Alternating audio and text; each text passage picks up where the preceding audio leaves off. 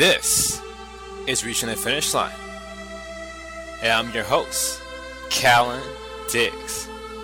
Check out the website, www.reachingthefinishline.com. And pick up my free report. Save up to 75% what they don't want you to know.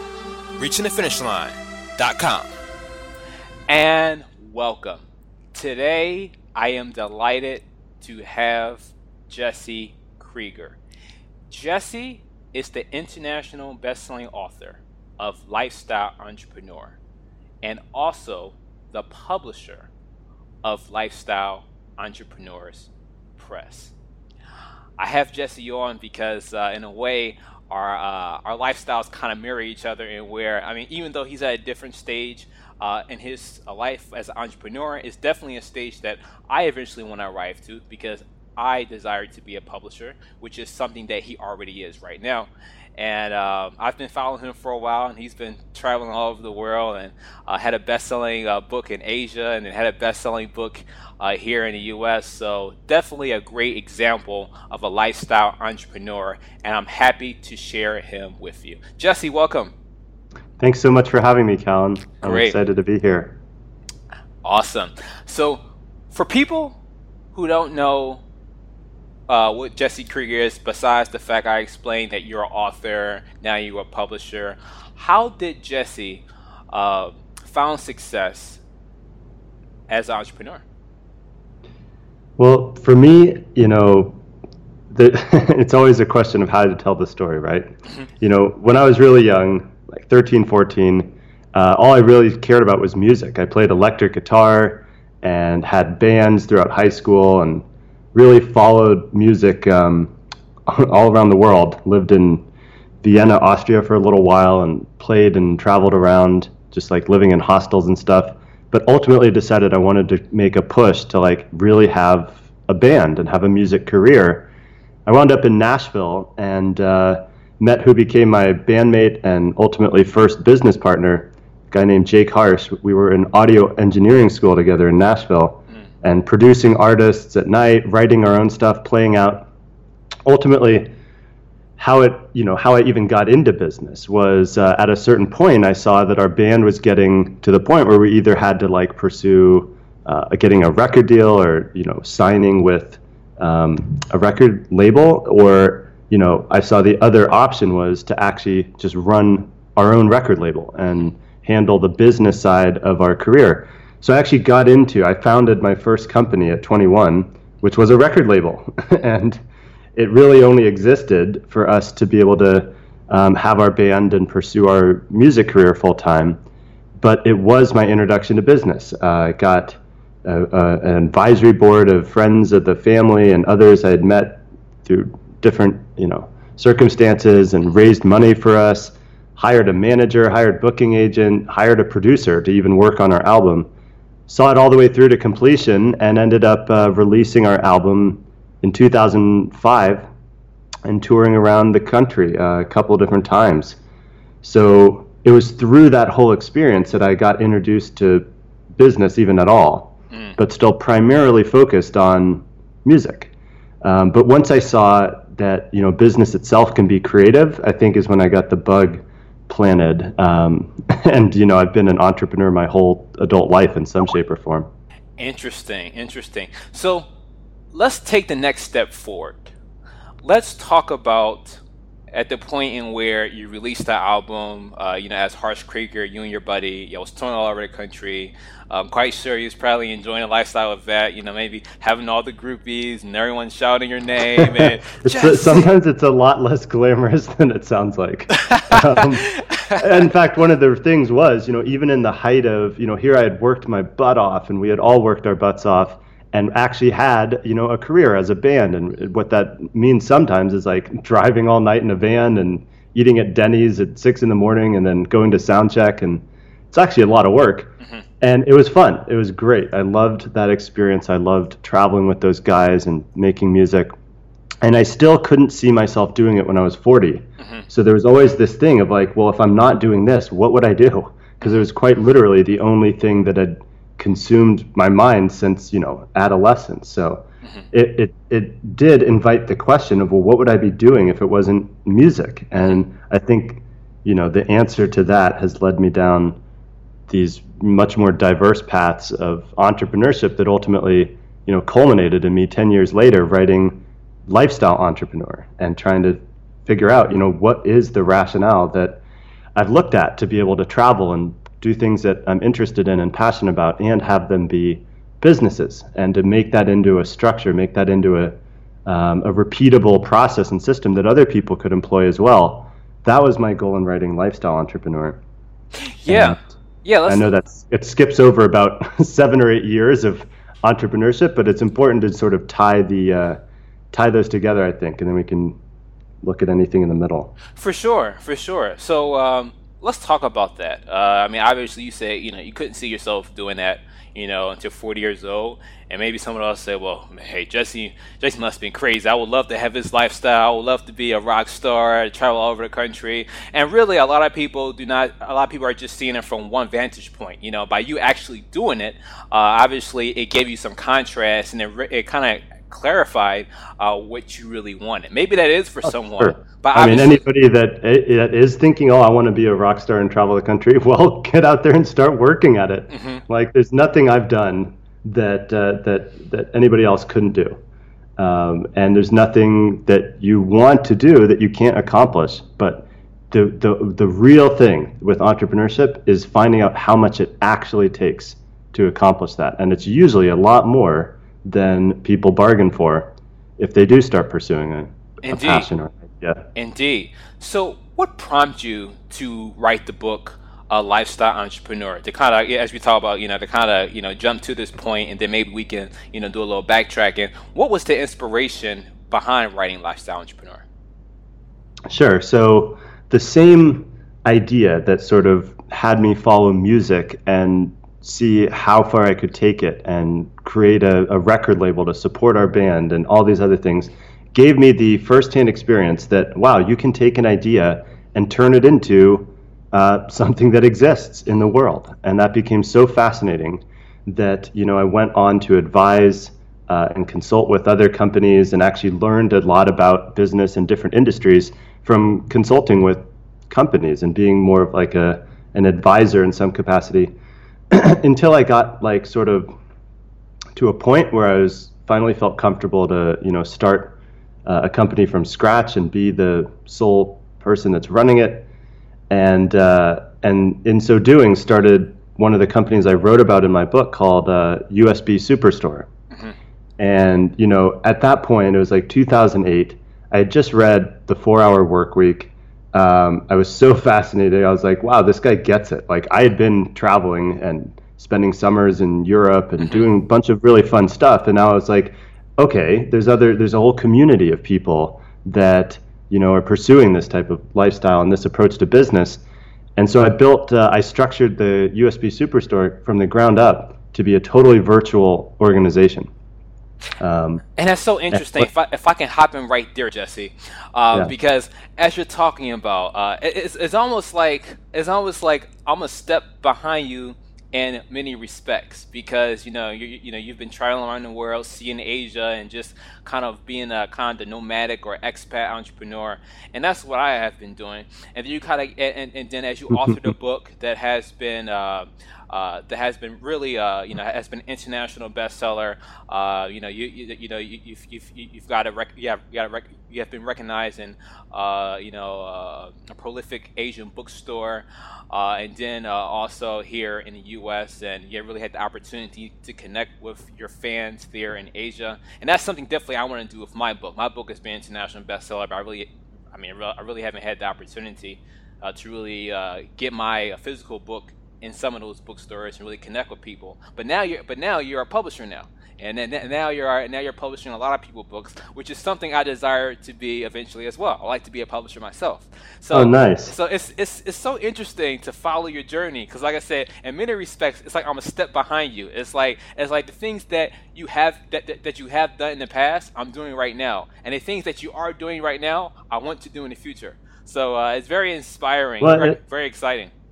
Uh, I appreciate that. It actually, um, it makes me think of an important teaching point, you know, in all of this stuff for people listening as well, is I think, um, you know, of entrepreneurship as a spectrum, right? And on one end, on one end is you've never started a business, you know, you don't know anything about business. And on the other end of the spectrum is like a Richard Branson or somebody that, mm-hmm. you know, has started hundreds of companies. And pretty much everybody else is somewhere in between. Mm-hmm. So, you know, I am somewhere on that spectrum, far away from the starting line, but still nowhere near a Richard Branson type of a level. Mm-hmm. And it's appropriate for people that are a few years behind me on the trajectory that I'm going are the best people to, you know, to work with and inspire and and help just as the people that are two or three years, four years ahead of where I am now are the people that I try and learn from and uh, and partner with in order to grow so that we all move sort of in lockstep or at different speeds up this spectrum of experience with entrepreneurship. Start with a free audiobook. Go to reachingthefinishline.com and scroll to the bottom of the page to click on the Audible banner to get your free audiobook. You may not have a lot of free time, but you can definitely listen to a book on a plane, on the bus, or even while you're driving. Go to reachingthefinishline.com and scroll to the bottom of the page to click on the Audible banner to get your free audiobook. Start reaching the finish line with your free audiobook. And that is actually the way I see it. Mm-hmm. So it's funny because we've been playing with the same teams. I mean, you know, I after initially I was published. Uh, I had a first publisher was in Asia, mm-hmm. and then ultimately from that whole era, and you know, that's what really led me to start Lifestyle Entrepreneurs Press, which you know is a is a modern publishing company where we look at a book as a fundamental part of a broader business and brand. And, and so, and, go ahead. We can definitely we could definitely uh, uh, get more into that uh, in a little bit. I think it's very important. To, I mean, especially yourself, uh, Jesse, having been to multiple countries all across the world, uh, that you know people really uh, see both sides of lifestyle entrepreneurship unfortunately, I think one side is often sensationalized, and where you, will see these publications like, you know, the Daily Mail, the Guardian, Huffington Post, all these types of publications, and where you know, p- you know, people are people have their people have their uh, you know their straw and a coconut sipping on their laptop, and and you know people and, and people. I'll tell you what, if I'm sitting on a beach with a coconut, the last thing I want is a computer on my lap. if I'm gonna be on a beach beach, I'm going to be swimming or snorkeling or jumping off of a cliff, not sitting there on my computer. So it, I mean, it's the the dumbest mischaracterization of being a lifestyle entrepreneur. But I'm I'm totally on board with you that that's the one that, you know, people see and it makes a good media angle. For sure, it's really not an accurate representation of uh, of what it's all about, but it gives you a little bit of a taste, I guess. For sure, but a lot, of, but often people don't see the other side of it, and where uh, the dark times, the struggles, the challenges. You know, like like typically publications, uh, these publications never uh, highlight these areas. It's always is always the the success, the success, and and oftentimes I think that does a, a disservice to a lot of people who want to become lifestyle entrepreneurs because oh, it gives absolutely. them a false sense that oh well I mean now don't get me wrong it gives them the confidence and the motivation to take the first step but at the same time I feel like it's uh, it, it's, it's misleading because it does not uh, outline the well here's the thing here's the thing you know if you have a two page article in a publication at best you can introduce somebody to an idea that a type of lifestyle or a type of business is possible. But um, to go many, many layers deeper under the surface into the actual, you know, higher level conversations around what it takes to build a business and, and so forth and so on.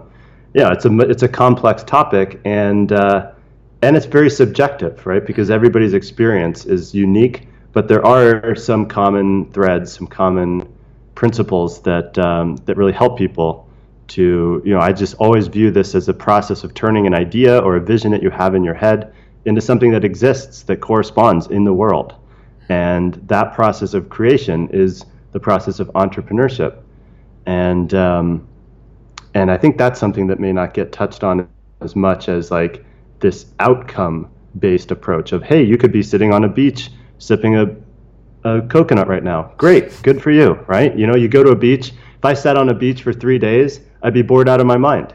Indeed. but I structure my whole life to be a balance of the interests I have, the things that I'm pursuing out of you know passion, versus the things I do that provide service to others and that have value in the marketplace, versus the experience and lessons I want to learn and pursue further, coupled with the teaching and training that I create and share with people as you know a resource for them. And that's a more accurate representation of you know the entirety of uh, of, of entrepreneurship, at least as as I experience it now. Absolutely. So you went from having an international best-selling book, first in Asia, then to America, and you know, I, and I, obviously, I'm sure you was very happy with your success, like any author would be. So, you know, the, so from your experience of working with an Asian publisher and an American publisher, and you figured that, you know, hey, I can definitely do the same thing with my own publishing company. You know, perhaps uh, what well, the- just in the in the spirit of saying like it doesn't, you know, some of these articles, some of these media angles don't show the other side of the coin. Yeah, it's true. I had did get published in in Asia, and my publisher worked hard and and made uh, my book a bestseller in the country of Malaysia and Singapore. Mm-hmm. But that didn't exist in a vacuum, and it didn't happen overnight. Mm-hmm. You know, there was a point in time when I was traveling back and forth to Asia every three months or so, mm-hmm. and doing book tours around the country, going to book fairs, meeting people. You know, putting in the work to build a momentum around the book. So. You know, it's one thing to say that yeah, your book was published in Asia, became a bestseller, and you must have enjoyed that success. Well, sure, I enjoyed it. I do enjoy it. yeah. but it was also something that took like 18 months or so to realize. And yeah. that was a lot of ground game, a lot of shaking hands, signing books, speaking on stages, meeting people in the industry that did buying for retail and you know the people that basically make decisions on the, the purchasing and the publishing industry over there mm-hmm. and that's the uh, the step-by-step process to you know a bit, becoming a bestseller just means at some point in time your book has more mind share, is making more sales than anything else in its category. Mm-hmm. And so, you know, you can systematically build towards that through um, a coordinated approach of media and, and traveling. And honestly, it works differently in the U.S. and and I think it's different now than in Asia. Some countries where there's still a very big active book buying market, like mm. you know these book fairs that I'd go to, there's like thousands and thousands of people, and there's just it's more common. Like Amazon and technology and things, at least in the U.S., has shifted the commercial market for information so much. It's funny that in other parts of the world, it's still a pretty uh, pretty straightforward game. It's like my book, you would say it's pretty... it was not even published digitally. Oh, my wow. book was a paperback book in Asia. It was never an electronic. It wasn't a Kindle or anything. Mm. It was a book on shelves in stores, and like you know, that's it's it's it's pretty different. It, that was my experience bringing it to the U.S. and releasing it through Morgan James. Was like this is going to take a totally different approach mm. than uh, than what worked over there. Wow, I, that, that's that's actually very enlightening, uh, Jesse. I'm glad you shared that. And and uh, and what I was saying before, how you kind of must have been happy enjoying your success. I was kind of setting you up, and I'm glad you kind of I'm glad you kind of uh, kind of you know went forward and talk about the actual uh, mechanics of all that because it, it's really important. You know, I think a lot of people still have this mindset that as long as I get the book deal, I just I gotta write the book, send it to the publisher, and kick back, relax on the couch all the money's going to start raining down. and, and, unfortunately, a lot of uh, there's there's a, there's a there's a lot of people who still have that mentality, and really, is unfortunately, there's a lot of ignorance that is still circulating uh, that get, that gives people that belief. But um, happy yeah. that. Well, I don't know. I don't honestly. I'm always curious where people come up with that assumption or that belief that if I just dot dot dot, then this will happen if I just get a book deal. I saw it all the time in the music industry. If I just got a record deal, everything's going to work out. You know what? The the it's funny because tying back together what I really feel now as a publisher, working with ideas, working with books, working with other authors who are in, in their own way artists, versus having a record label and working with people that made music, is a similar creative approach that involves business and you know, it's really never as simple as, quote, just getting a deal. Wonderful episode.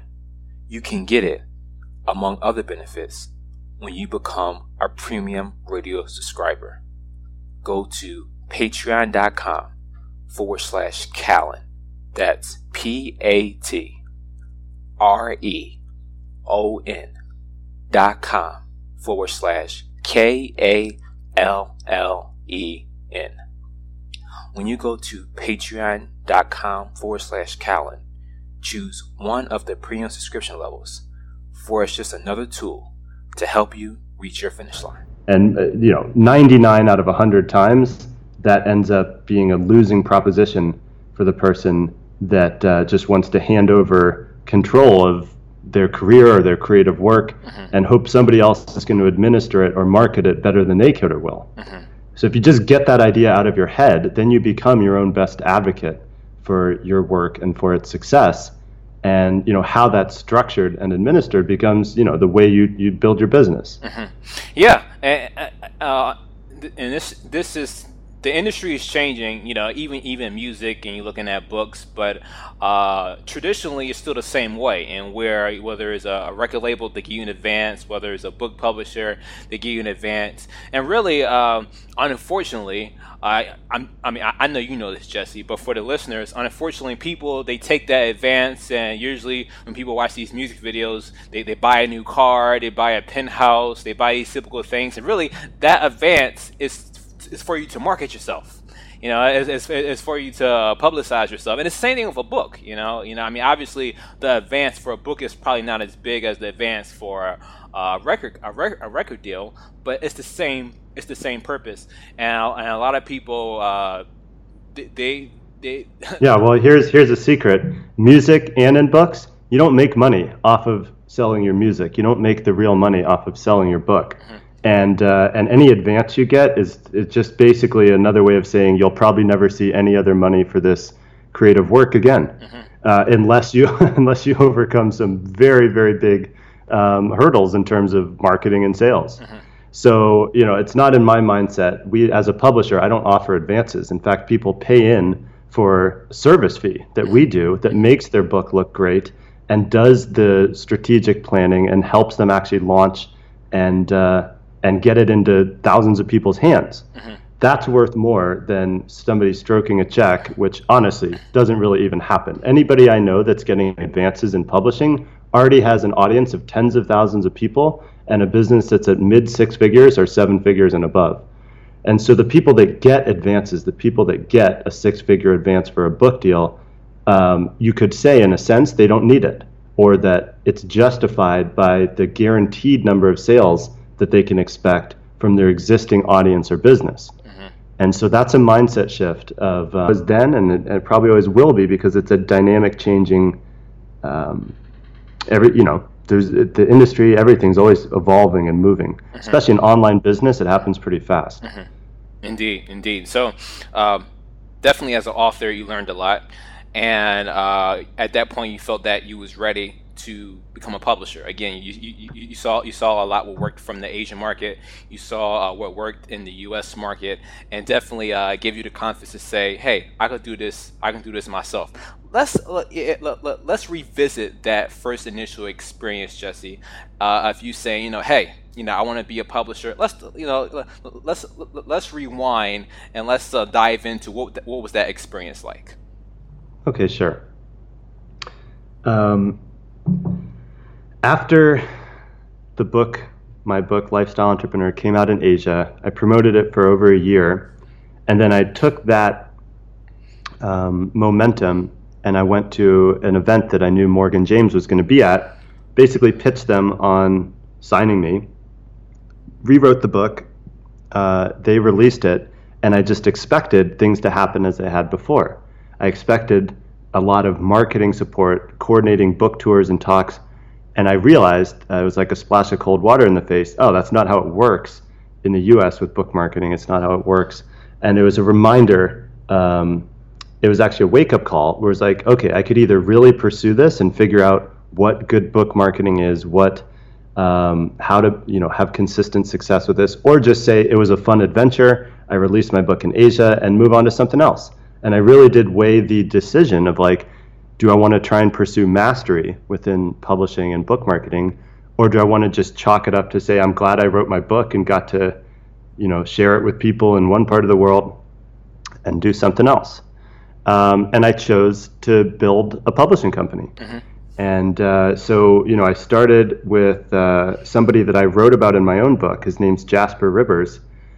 And, you know, he is talking to me about a book idea he had uh, and ultimately became the first book that we published mm. called Get Paid for Your Pad, which is now the, the number one book for Airbnb hosts.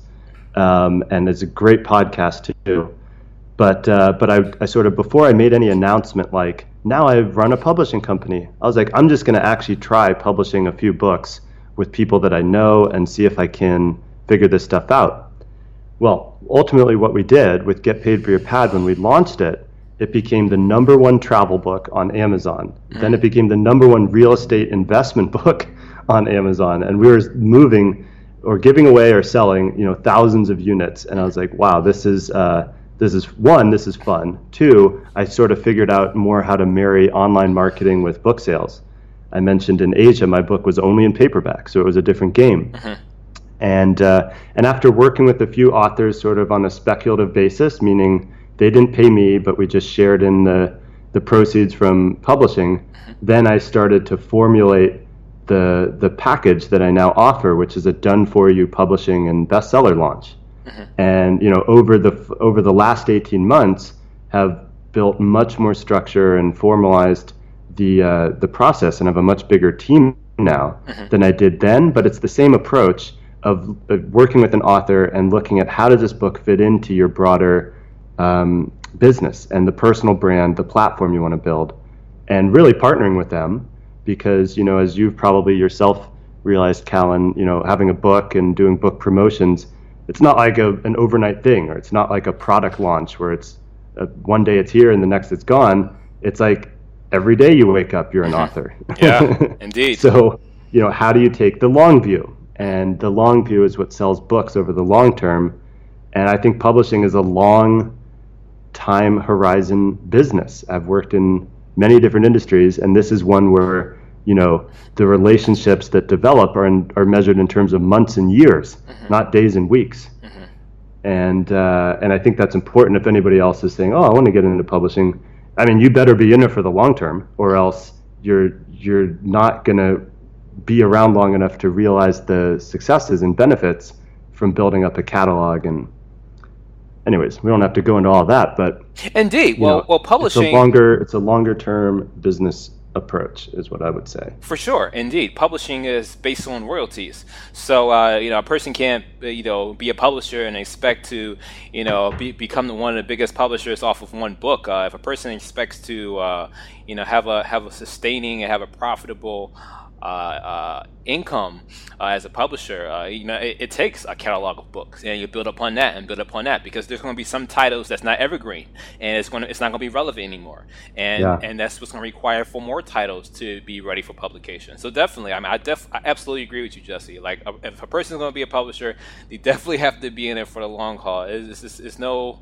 it's no kind of well, I'll tell you, Kallen. You know, as you said, you want to ultimately become a publisher, mm-hmm. and it might be instructive for everybody listening I've noticed another analogy, and I think it's true of all creative based media businesses, so whether that's TV, music, books, films, that there's a power distribution, which means, you know, one book will sell enough to cover like eight or nine others that just do okay, and some of them that don't do that well at all. Mm-hmm. And it's like you were saying there, and, and it's true that I think the game in publishing, the game in music, is to have enough titles in the market and have just uh, know that over the the larger amount of numbers of people that you work with, some of them will bubble up and become much more successful than others. Mm-hmm. And to just recognize that for one, and to get right with it and be okay with it for two, and then to keep looking for how do you add that next big game changer to the catalog that's gonna that's gonna drive consistent ongoing sales. And if you do, then you can build up a truly passive income stream from having a, uh, a residual interest in a number of different creative works in the market that are consumed by different genres, different uh, audiences. And Jesse, if people want to follow you or get in contact with you, how would they do that? Um, you can go to jessekrieger.com. If you're interested in our publishing work, you can go to lifestyleentrepreneurspress.com. And if you just do a search for Jesse Krieger, I'm pretty easy to find. so, yeah, thanks for having me on, Kallen, and appreciated the, uh, the opportunity. Thanks, everybody that's listening. Hope you got something valuable from this. Thank you for being our guest. Thank you for listening. Just another great episode by Kallen Diggs, best-selling author and career strategist, as seen in Fast Company and Inc. magazine. If you're not on an email list, you're missing out. Go to reachingthefinishline.com and subscribe to get all the exclusives.